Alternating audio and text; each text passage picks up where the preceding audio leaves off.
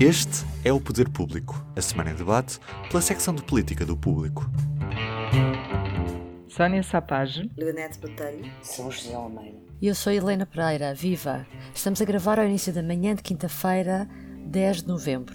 Começámos a semana com o adeus de Jerónimo de Sousa à liderança do PCP ao fim de 18 anos e será substituído por um dirigente muito pouco conhecido, Paulo Raimundo. A polémica sobre o secretário de Estado adjunto do Primeiro-Ministro, Miguel Alves, ex-presidente da Câmara de Caminha, continua. Abana, será que cai?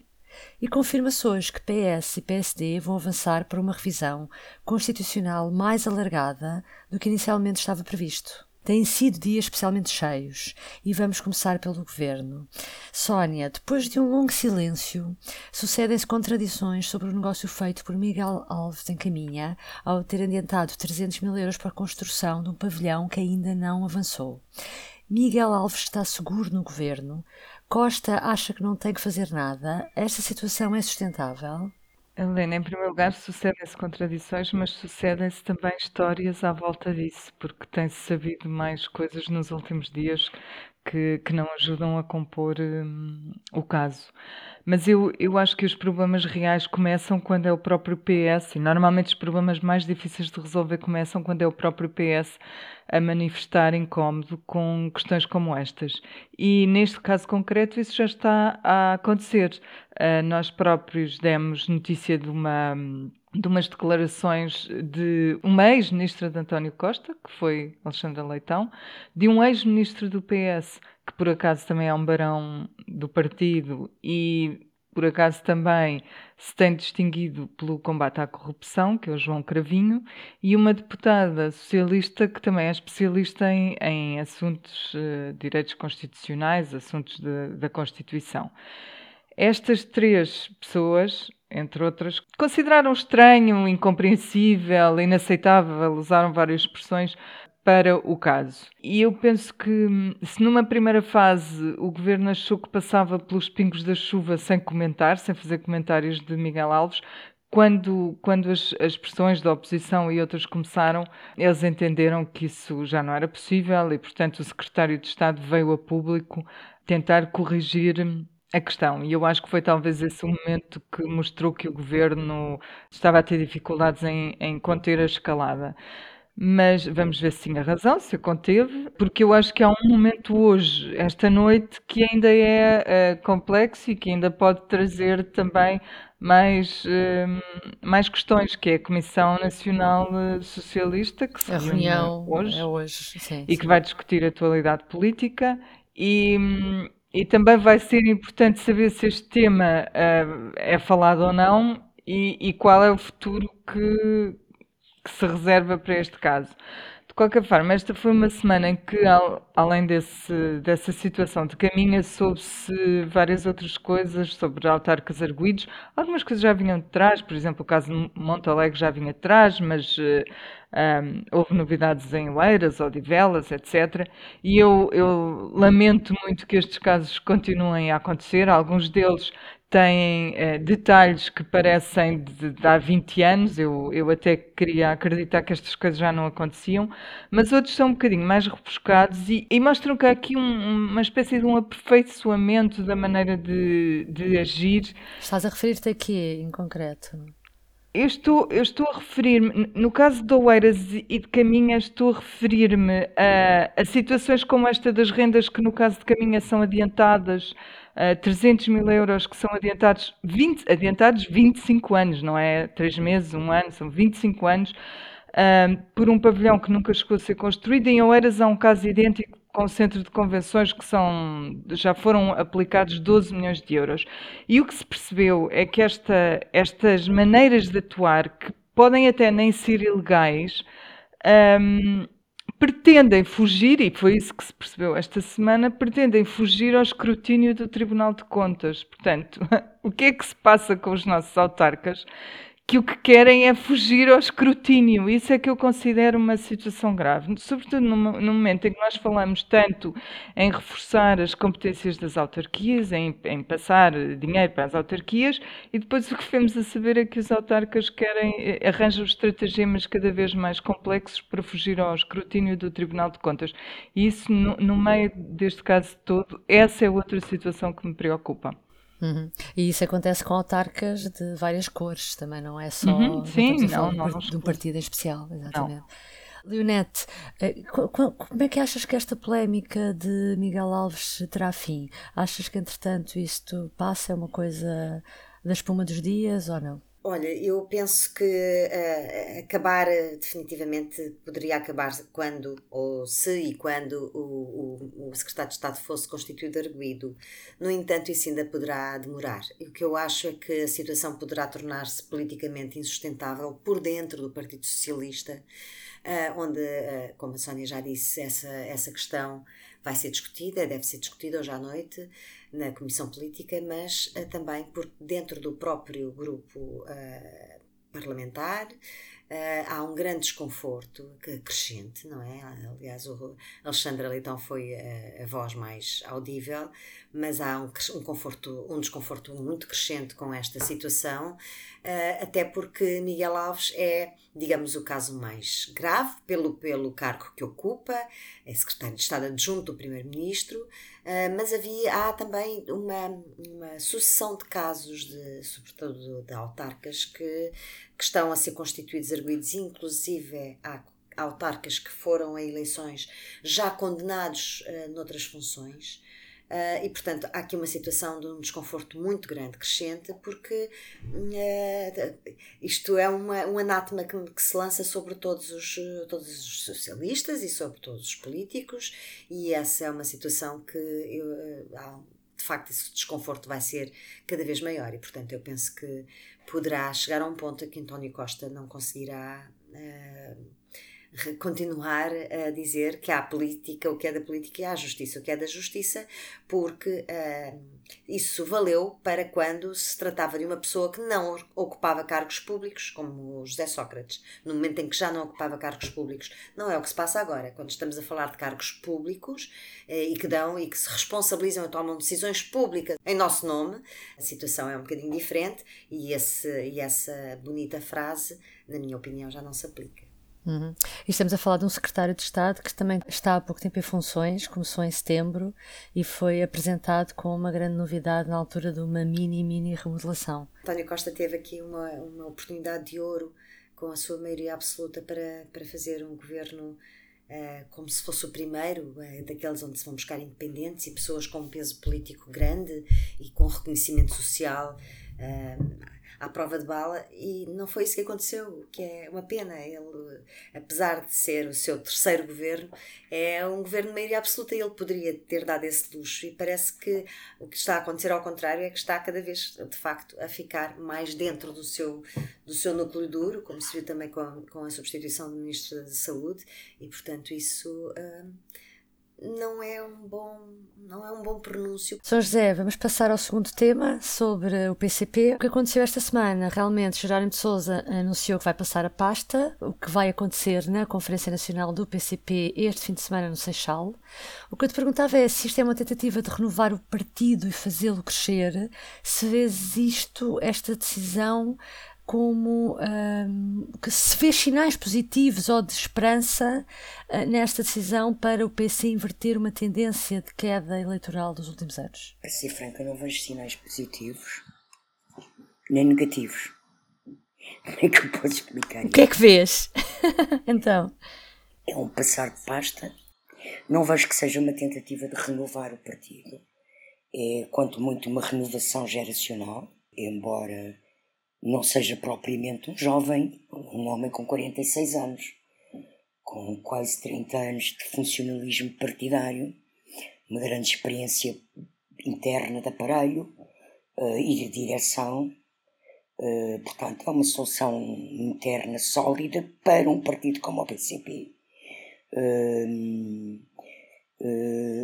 Mas que daqui venham grandes alterações, não me parece. De facto, um novo ciclo que se inicia, em que o PCP está muito desgastado eleitoralmente. Também não me parece que a prioridade no PCP vá ser a recuperação eleitoral, ou a única, exclusiva prioridade. Nunca foi, aliás, essa a prioridade exclusiva do PCP. Portanto, vão tentar manter a influência no movimento sindical, com os contratempos e as crises, e a crise profunda que se vive hoje em dia no sindicalismo em todo o mundo. Pronto, vão tentar resistir, mas não penso que vá haver grandes alterações, ideológica nenhuma, de proposta política nenhuma. Pode haver uma radicalização discursiva, que aliás já, pelo menos ao nível da percepção da opinião pública, já estava a acontecer. Por exemplo, agora é que as pessoas perceberam, em relação à guerra na Ucrânia, provocada pela invasão da Rússia, a posição ambígua e quase pró-Rússia, ou anti-NATO e anti-Estados Unidos do PCP, chocou muita gente, se bem que venha na sequência do que é a linha política do PCP sobre geopolítica. Portanto, não vejo grandes alterações, vejo uma mudança de ciclo, com um líder que tem características... Com uma cara diferente só. Uma cara diferente e que tem um perfil diferente de outros líderes anteriores. Mas vamos ver o que é que acontece. João Oliveira, o ex-líder parlamentar, dá hoje uma entrevista ao Público em que realmente, pegando aquilo que tu dizes sobre a importância da dimensão do grupo parlamentar, ele realmente diz que não é essa a grande... A força não se mede pela dimensão do grupo parlamentar, exatamente. O PCP sempre privilegiou lutas sociais, movimentos sociais, sindicais... Mas de facto, a grande quebra eleitoral que teve criou um contexto em que a presença e quebra eleitoral não só no Parlamento, também nas autarquias, não é?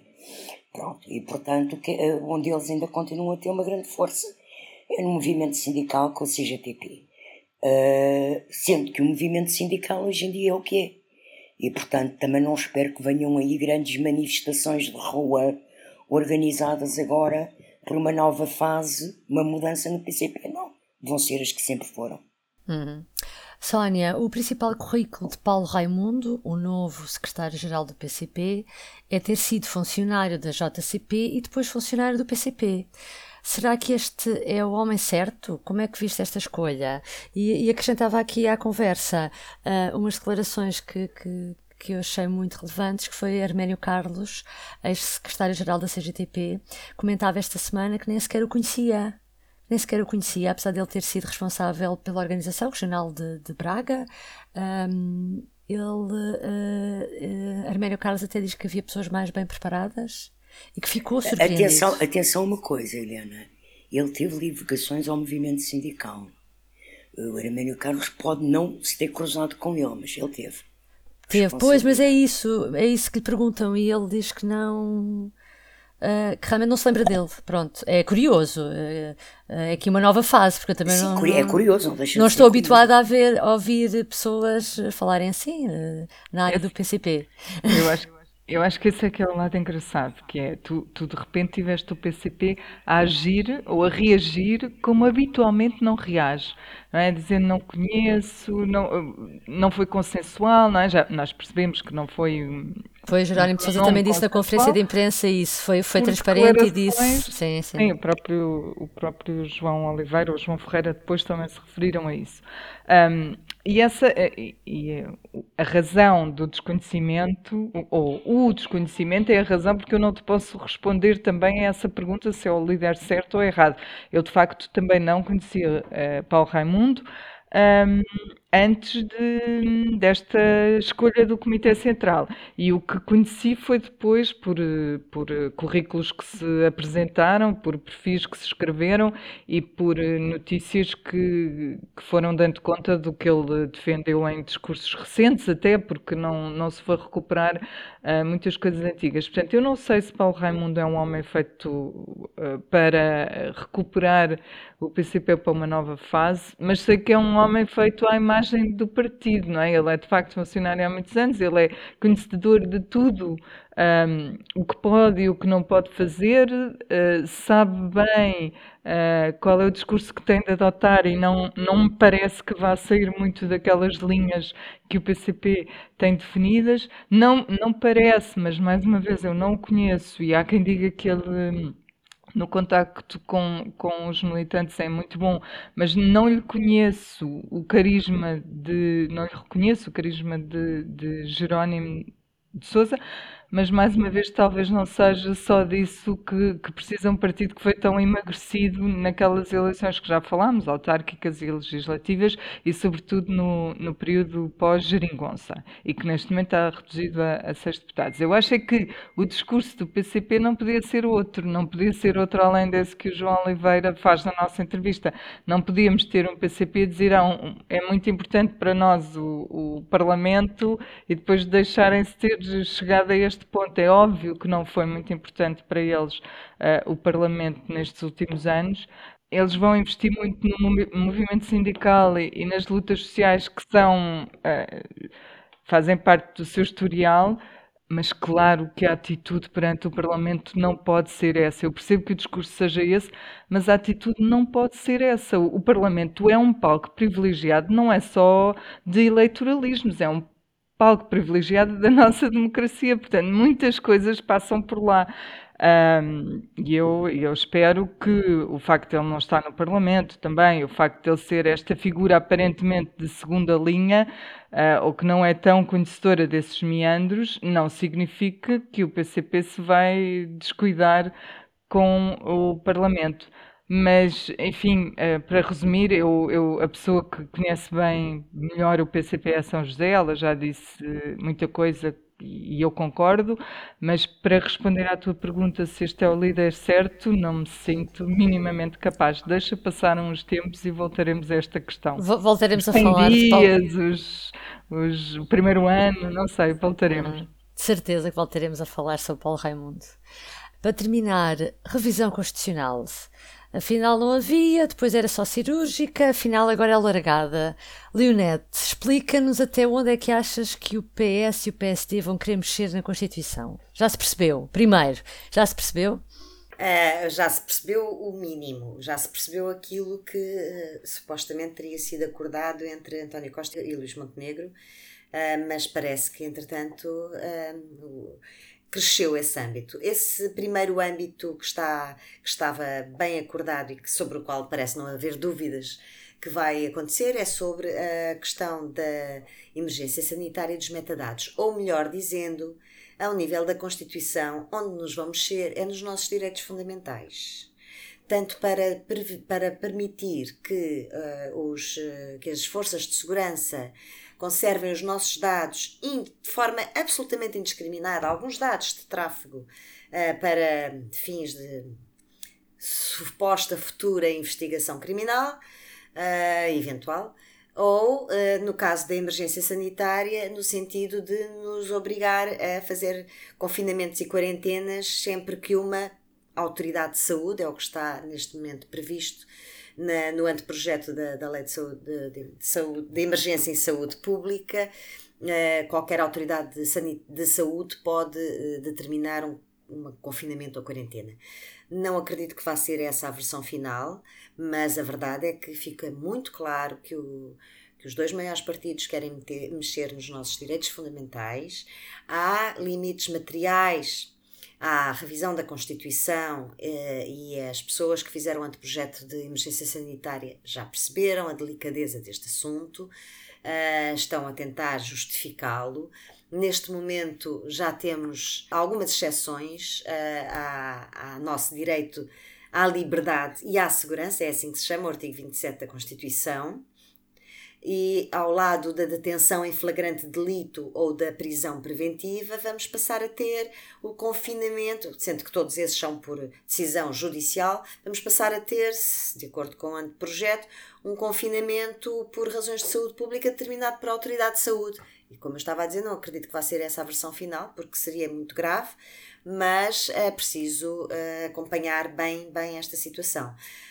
Para além disto, ficámos a saber também nas últimas horas, graças em parte aqui à São José, mas depois também à Liliana e a outras jornalistas de outros jornais, que afinal vai ser muito mais alargada.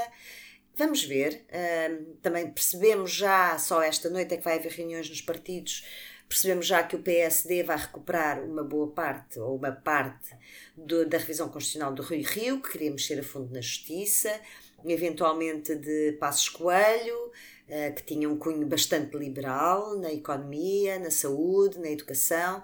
Vamos ver, o PS tem maioria absoluta, tem, portanto, uma posição mais confortável para negociar do que tinha em qualquer uma das últimas revisões constitucionais, portanto, mas também poderá haver aqui um trading, um negócio para outras leis, nomeadamente as leis eleitorais. Aliás, só para acabar, eu não quero ser muito exaustiva, mas só para acabar dizer aqui uma coisa que é politicamente relevante, que é o facto de haver uma nova forma do governo lidar com assuntos que são da exclusiva responsabilidade e competência da Assembleia da República, seja leis eleitorais ou revisão constitucional.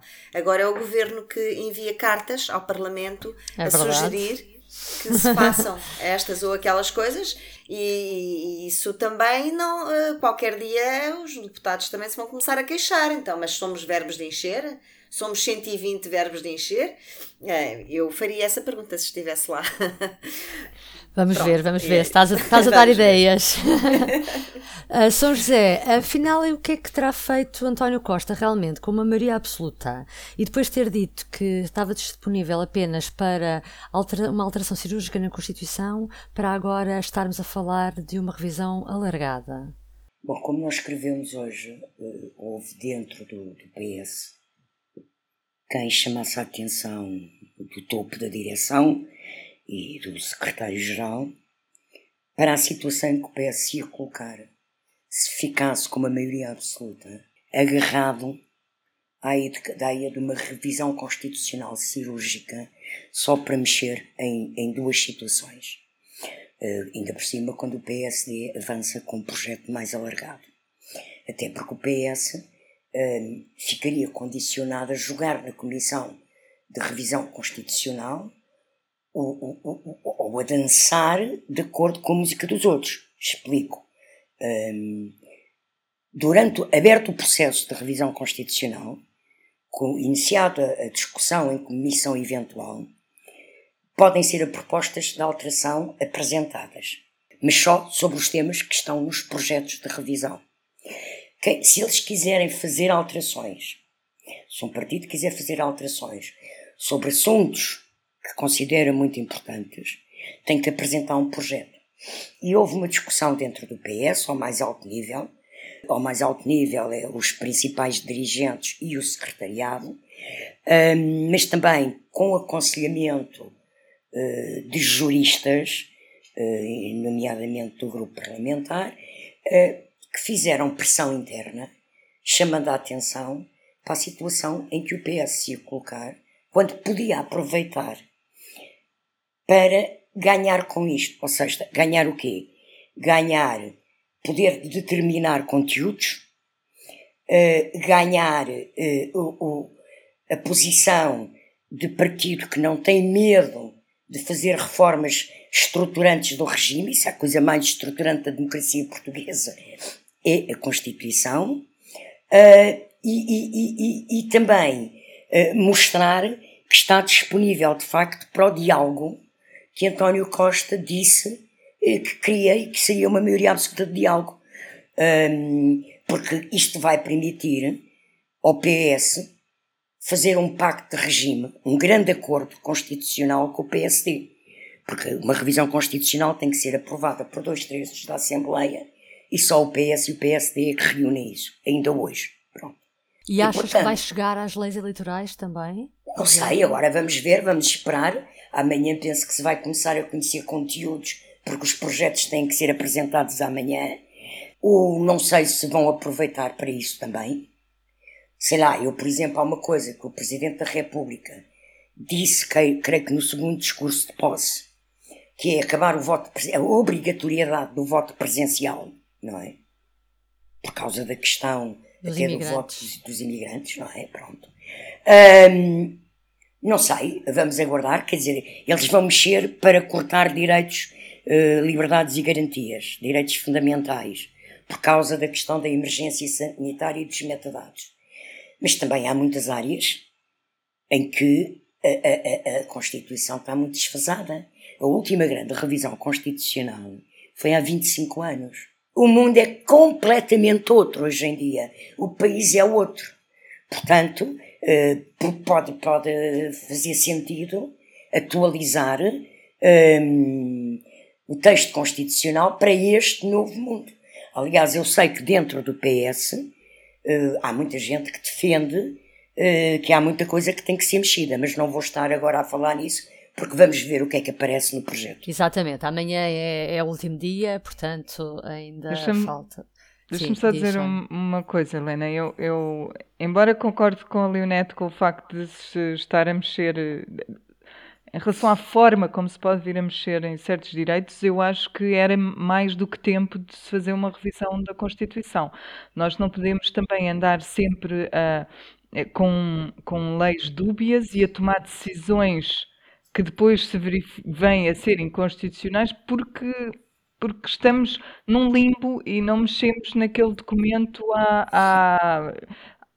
de forma profunda há 25 anos e de forma não profunda desde 2005. Portanto, há momentos para isso, há legislaturas para isso.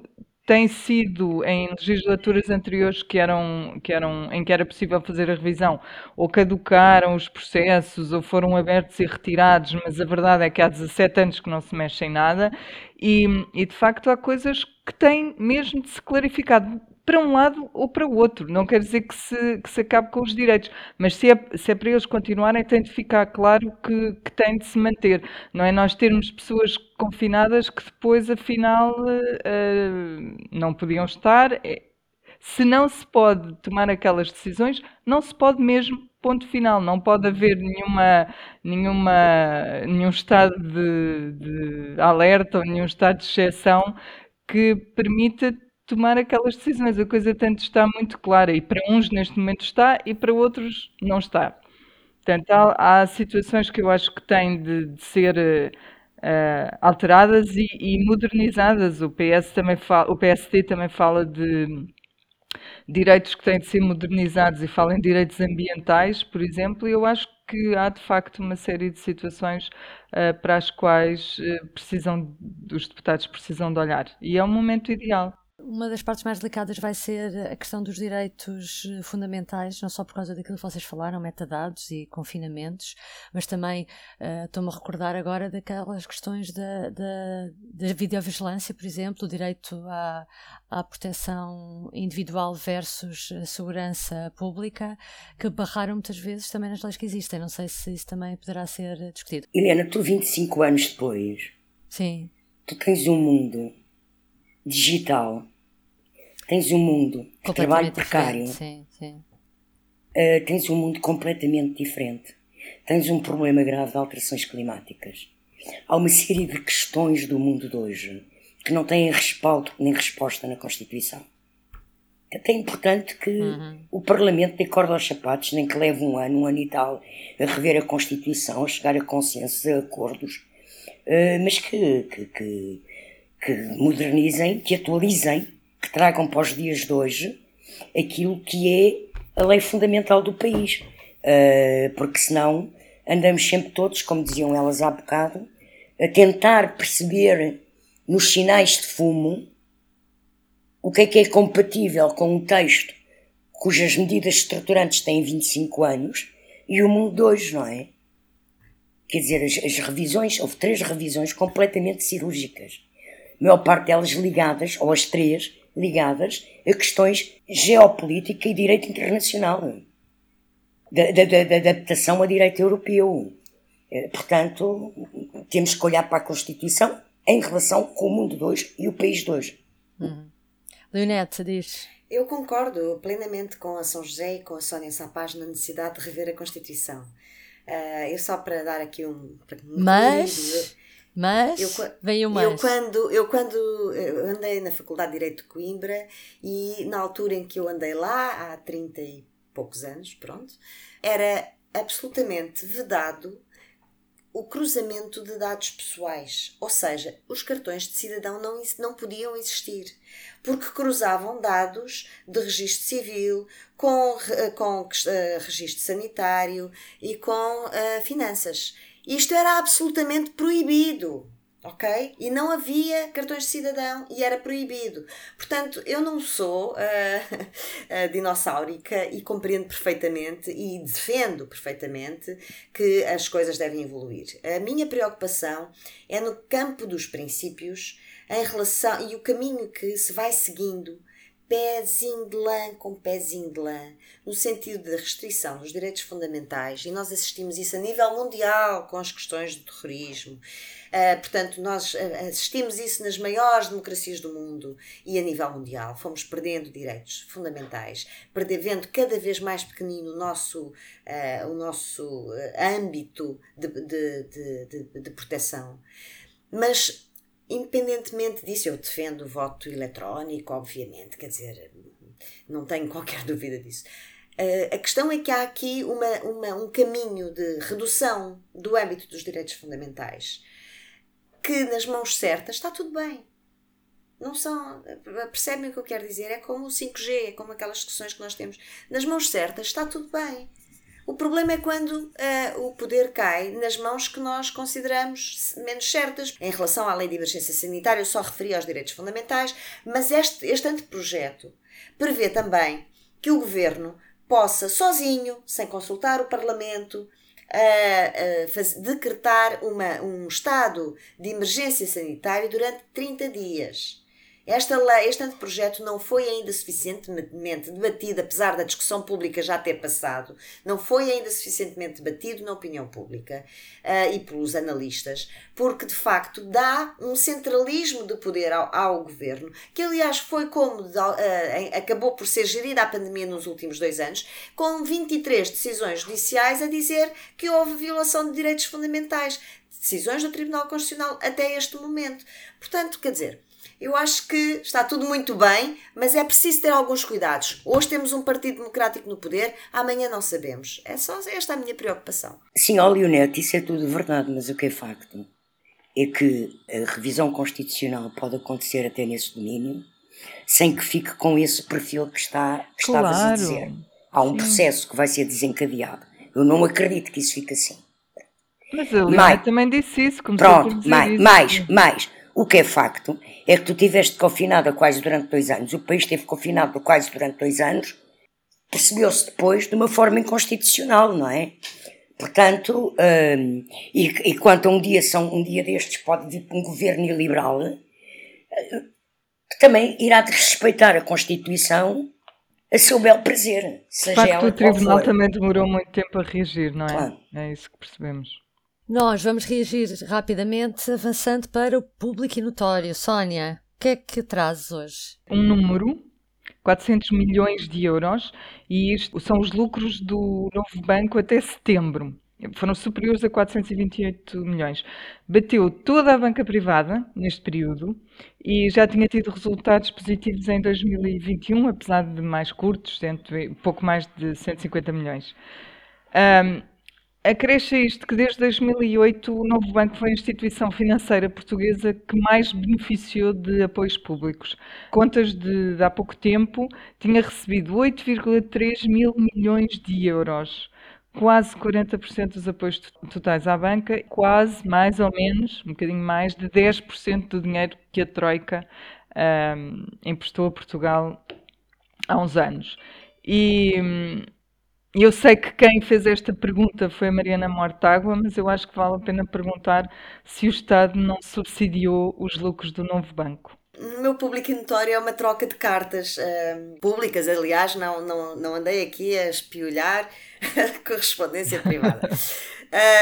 Uma troca de cartas públicas entre a Iniciativa Liberal e o Tribunal Constitucional, que aliás não responde à Iniciativa Liberal, escreve uma carta ao Presidente da Assembleia da República a queixar-se de ter recebido a carta da Iniciativa Liberal. E o que é que a Iniciativa Liberal queria saber do Tribunal Constitucional? O que é que anda a fazer com a dotação de 1,5 milhão de euros para a entidade da transparência, que não só não sai no papel, como não acontece nada, não se designa ninguém, nada. Ora, como o Público foi escrevendo ao longo dos últimos meses, anos, desde que a entidade da transparência foi criada no papel, em 2019, não aconteceu realmente nada. E o Tribunal Constitucional teve uma pequena batalha com o Parlamento, porque queria que o Presidente dessa nova entidade da transparência tivesse um ordenado igual a juiz do Tribunal Constitucional, coisa que não está prevista, e portanto tem havido aqui, desculpem a expressão, birras constantes de várias entidades, e nomeadamente do Tribunal Constitucional, que não se consegue avançar, e também da parte do Governo, no sentido em que não se vai libertando o dinheiro, agora parece que já vai haver, para se adquirir, comprar, fazer as obras necessárias nos edifícios em Coimbra, que primeiro vai ser o provisório e depois o definitivo. Não se designa porque o estatuto não corresponde àquilo que os juízes do Tribunal Constitucional querem. Os senhores juízes do Tribunal Constitucional não querem ser questionados por ninguém, nem por nada. Têm um juiz, um vice-presidente, há mais de um ano em prolongamento de mandato. Portanto, o meu público notório é o Tribunal Constitucional, se calhar, não está a cumprir a Constituição. Mas isto é só. É nada. É uma oportunidade para, na revisão constitucional, clarificar os poderes do Tribunal Constitucional. Exatamente. Não dês ideias. Não será a primeira vez. E tu, São José, conta. Eu é muito rápido, quero salientar, tem a ver com a primeira parte do nosso podcast. Mas eu já trazia isto para salientar. Eu não sei quem o senhor é. Rodrigo Gonçalves, dirigente do PSD, investigado num processo relacionado com autarquias quando foi autarca, e que suspendeu pediu a suspensão do seu cargo de direção no PSD até estar tudo averiguado, ser ou não constituído arguido. Pronto, saliento que este senhor teve bom senso. Rapidamente, basta dizer isto, este senhor teve bom senso. Exatamente. Tá, vamos fazer aqui o círculo ao início da nossa conversa. E terminamos assim. Obrigada por nos ter acompanhado. Até para a semana. Adeus. Até para a semana. O Público fica no ouvido.